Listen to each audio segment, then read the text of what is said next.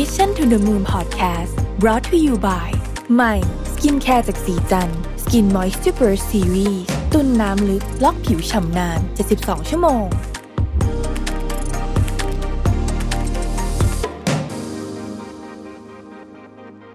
สวัสดีครับ ยินดีต้อนรับสู่ Mission to the Moon Podcast นะครับ คุณอยู่กับรวิศ หาญอุตสาหะครับ วันนี้ผมจะมาพาทุกคนไปรู้จัก bereavement leave นะฮะสะกดแบบนี้ b e r e a v e m e n t leave นะครับคือการลาเมื่อพนักงานได้สูญเสียคนใกล้ชิดนะครับบางคนอาจจะมีคำถามนะว่าเราจะลางานได้ไหม เมื่อเราสูญเสียคนใกล้ชิด เชื่อว่าหลาย ๆ คนคงเคยเจอสถานการณ์แบบนี้นะฮะเราทั้งเศร้าทั้งเสียใจกับการจากไปของคนที่เรารัก แต่ว่าเรากลับไม่กล้าที่จะขอลางาน เพราะว่ากลัวจะดูไม่ดี เนื่องจากว่าในปัจจุบันเนี่ยยังไม่มีนโยบายหรือกฎหมายใดๆมารองรับความต้องการตรงส่วนนี้นะครับ จากผลการวิจัยเปิดเผยว่าความโศกเศร้าจากการสูญเสียคนที่เรารักนั้นเนี่ยอาจจะนำไปสู่ความทุกข์ทางจิตใจ แล้วก็ความเจ็บป่วยทางจิตยังมีนัยยะสำคัญ โดยเฉพาะอย่างยิ่งในบุคคลที่เคยมีปัญหาสุขภาพจิตมาก่อน จะทวีความรุนแรงของอาการมากยิ่งขึ้นนะครับ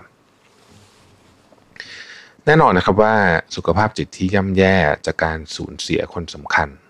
ส่งผลต่อประสิทธิภาพการทำงานอย่างหลีกเลี่ยงไม่ได้ ยิ่งไปกว่านั้น ระหว่างการทำงาน ถ้าเรายิ่งต้องเก็บซ่อนความเศร้าเอาไว้ เหมือนไม่มีอะไรเกิดขึ้น ซึ่งแน่นอนว่ามันก็คงจะต้องเป็นแบบนั้นอยู่แล้วเนี่ยนะครับ ความรู้สึกที่ถูกมองข้ามนี้จะส่งผลให้เกิดผลเสียระยะยาวต่อสุขภาพ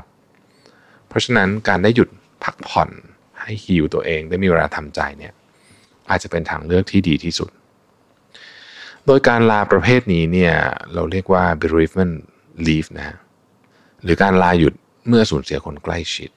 เพื่อให้ตนเองได้มีเวลาจัดการกับความเศร้า โดยแต่ละประเทศก็จะมีเกณฑ์ข้อบังคับในการยื่นขอการลาหยุดเมื่อสูญเสียคนใกล้ชิดที่แตกต่างกันออกไปนะครับ เราลองมาดูกันนะครับว่ามีประเทศไหนบ้างที่มีกฎหมายนี้ อย่างที่นิวซีแลนด์เนี่ยก็มีนโยบายเรื่องของการลาหยุดเมื่อสูญเสียคนใกล้ชิดค่อนข้างแพร่หลายนะครับ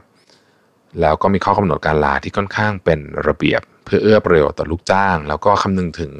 ตัวผู้ประกอบการด้วยนะครับ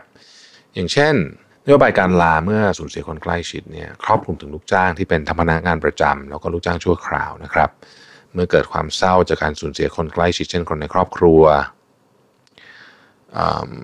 รวมถึงตนเองหรือคนในครอบครัวที่สูญเสียจากการแท้งบุตร หรือสูญเสียบุตรหลังคลอดนะครับ อันนี้สามารถลาได้ 3 วัน แต่มีข้อกำหนดว่าลูกจ้างต้องเคยทำงานกับนายจ้างขั้นต่ำ6เดือน หรือภายใน 6 เดือนที่ผ่านมา ต้องทำงานเฉลี่ย 10 ชั่วโมงต่อสัปดาห์ถึงจะลาได้นะครับ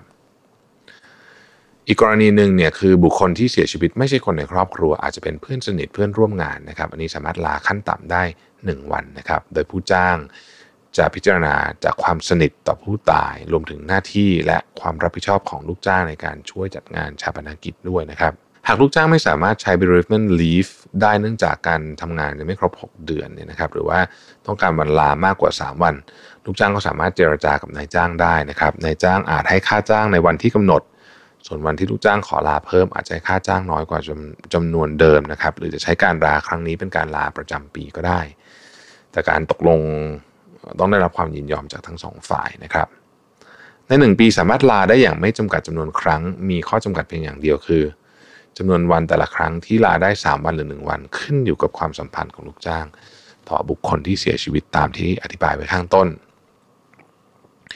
การลา 3 วันหรือ 1 วัน ลูกจ้างยังคงได้รับค่าจ้างจำนวนเต็มจากนายจ้าง ถึงแม้ว่าจะไม่ได้มาทำงานก็ตามนะครับ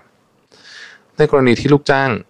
เสียสัตว์เลี้ยงตัวโปรดก็สามารถขอลาได้ แต่อันนี้เป็นนโยบายของบางบริษัท ยังไม่ใช่กฎหมายที่ออกโดยภาครัฐนะฮะแต่อย่างไรก็ดีเนี่ยกฎหมายประเภทนี้หรือว่ากฎระเบียบประเภทนี้เนี่ย เราก็ได้เห็นถึง empathy ของคนที่คิดนะครับ ซึ่งนิวซีแลนด์เนี่ยเขาก็มีชื่อเสียงเรื่องนี้อยู่แล้วนะฮะ พวกการลาคลอดการลาอะไรเนี่ยถือว่าลาได้เยอะมาก นอกจากนิวซีแลนด์แล้วเนี่ยนะครับออสเตรเลียอยู่ใกล้ๆกันเนาะก็เป็นอีกประเทศหนึ่งที่ให้ความสำคัญกับเรื่องนี้นะครับ แต่ข้อกำหนดการลาอาจจะค่อนข้างจำกัดมากกว่านิวซีแลนด์นะฮะ เช่น ต้องเป็นการสูญเสียสมาชิกในครอบครัวเท่านั้นถึงจะสามารถลาได้นะครับ หรือว่าเมื่อลูกจ้างหรือคนในครอบครัวเกิดแท้งบุตรหรือบุตรเสียชีวิตหลังคลอดจะไม่สามารถลาได้เป็นต้น โดยกำหนดไว้ว่าลูกจ้างสามารถลาได้เพียง 2 วัน สามารถลาติดกัน2วัน หรือแบ่งเป็น 2 ช่วงครั้งละหนึ่งวันแยกกันก็ได้ นอกจากนี้เนี่ยพนักงานประจำและพนักงานพาร์ทไทม์ยังคงได้รับค่าจ้างในวันลา แต่พนักงานชั่วคราวจะไม่ได้รับนะฮะที่น่าสนใจคือประเทศอย่างสหรัฐ ซึ่งก่อนหน้านี้ไม่ได้ให้ความสำคัญกับเรื่องนี้สักเท่าไหร่นักเนี่ยก็เริ่มมีการวางแผนนะครับ ที่จะเอาเรื่องเนี้ยนะฮะการลาเมื่อมีการสูญเสียคนรักเนี่ยนะฮะมานำมาใช้เป็นรูปธรรมมากยิ่งขึ้น แต่ว่าก็ยังเป็นเพียงนโยบายอยู่ยังไม่ได้เป็นกฎหมายนะครับจริงๆคิดว่าการที่ภาครัฐให้ความสำคัญกับเรื่องนี้เนี่ย มันก็เป็นการบอกตรงๆเลยว่า สภาพจิตใจของลูกจ้างมีความสำคัญนะครับ มีความสำคัญ ซึ่งก็แน่นอนว่าพวกนี้เนี่ยมันก็ขึ้นอยู่กับตัวนายจ้างด้วยนะนะฮะแต่ส่วนตัวเนี่ยผมคิดว่าเรื่องนี้เป็นเรื่องที่ธรรมดามาก ๆ คือควรจะต้องเป็นสิทธิอยู่แล้วนะครับ เมื่อเราสูญเสียคนที่เรารักเนี่ยหรือแม้แต่สัตว์เลี้ยงเนี่ยนะฮะเราก็ควรที่จะต้องมีเวลาไปพักผ่อนฮิลจิตใจตัวเองนะครับสหรัฐนี่ก็โดน โดนเรื่องนี้เยอะนะเพราะว่าสหรัฐนี่เป็นทุนนิยมจ๋าๆเลยเนี่ยก็เนื่องจากว่าเป็นเพียงแค่นโยบายนะฮะ be be driven leave เนี่ยเป็นนโยบายเนี่ยในจ้างส่วนใหญ่ก็ยังไม่ค่อยให้ความสำคัญนะฮะแล้วก็ไม่ค่อยอนุญาตให้ลูกจ้างลาสักเท่าไหร่นะและแม้ถึงวันลูกจ้างจะได้ลา แต่ก็จะไม่ได้รับค่าจ้างอะไรแบบนี้เป็นต้น จากนโยบายที่มีก็เหมือนไม่มีแบบนี้เนี่ยทำให้ลูกจ้างจำนวนมากในสหรัฐเนี่ยนะครับก็แสดงความไม่พอใจผ่านทางโซเชียลมีเดียและมีการออกมาเรียกร้องกันอย่างจริงจังว่า ภาครัฐรวมถึงนายจ้างเนี่ยควรจะเห็นใจพวกเขามากกว่านี้ ข้อเรียกร้องและแนวโน้มจำนวนผู้ประสบปัญหาสุขภาพจิตชาวอเมริกันเนี่ยเพิ่มขึ้นเรื่อยๆทำให้สหรัฐก็ยอมรับในข้อบกพร่องของนโยบายนี้จนในที่สุดเนี่ยนะฮะ 16 กันยาที่ผ่านมาเนี่ยสหรัฐก็ออกมาแก้ไขนโยบายนี้ เพื่อเอื้อประโยชน์ต่อลูกจ้างมากขึ้น ถึงแม้ว่าการลาเนี่ยนะครับเป็นเพียงนโยบายโดยที่ยังไม่ได้บังคับใช้ แต่ก็ถือว่าเป็นสัญญาณที่ดี ที่มันจะเป็นส่วนหนึ่งของวัฒนธรรมองค์กรอย่างน้อยก็ในสหรัฐมากขึ้นนะครับ ประเทศที่พัฒนาแล้วเนี่ยพยายามที่จะผลักดันเรื่องทำนองนี้มากขึ้นนะครับ ขยายไปดูเรื่องของพวกสุขภาพจิตมากขึ้นนะฮะและประเทศของเราเองเนี่ยก็น่าจะขับเคลื่อนกฎหมายแรงงานที่คำนึงถึงสุขภาพจิต ลูกจ้างด้วย ไม่ใช่แค่สุขภาพกายอย่างเดียวนะครับ ส่วนตัวผมคิดว่าเรื่องนี้เนี่ยเป็นเรื่องที่ควรทำอยู่แล้ว ถ้ายังไม่ได้ทำนะฮะของผมเองเนี่ยถ้าใครมีเหตุการณ์แบบนี้เกิดขึ้นเนี่ย ผมจะพูดเสมอว่าคุณพักผ่อนเท่าที่คุณต้องการเลย เมื่อไหร่พร้อมก็ค่อยกลับมาทำงานนะเพราะว่าการทำงานมันไม่ใช่จำนวนวันหรือจำนวนชั่วโมงมันคือผลงาน ถ้าคุณไม่พร้อมยังไงคุณก็ทำผลงานได้ไม่ดีอยู่แล้วพักผ่อนก่อนดีกว่านะครับไปฮิวจิตใจตัวเอง แล้วเดี๋ยวกลับมางานยังอยู่เสมอไม่ต้องห่วงนะฮะดังนั้นเนี่ย ผมคิดว่านโยบายภาครัฐเอง หรือนโยบายขององค์กรต่างๆ เองเนี่ยนะครับ ถ้าเราให้ความสำคัญกับสุขภาพจิตจริงๆนะฮะมันจะออกมาเป็นในเชิงในการปฏิบัติแบบนี้ ตอนนี้สิ่งหนึ่งที่เรากำลังศึกษาอยู่เราก็คิดว่าอยากทำนะเพราะว่าผมไปฟังจากคุณแม็กแรปปิดดิจิทัลกรุ๊ปมาวันก่อนไปบรรยายให้คือ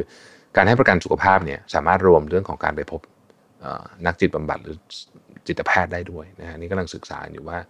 ครงสร้างของราคาอะไรพวกนี้เป็นยังไงบ้าง แต่มันก็คล้าย ๆ กับที่รวมทันตกรรมครับ คือ มันกรรมความเจ็บป่วยมันมีหลายรูปแบบนะฮะแล้วเรื่องพวกนี้เนี่ย เป็นเรื่องที่มองข้ามไม่ได้จริง ๆ นะครับ ขอบคุณที่ติดตาม Mission to the Moon นะครับ เราพบกันใหม่วันพรุ่งนี้ สวัสดีครับ Mission to the Moon Podcast Presented by สีจัน Skin Moisture Burst Series ตุนน้ำลึกล็อกผิวชำนาน 72 ชั่วโมง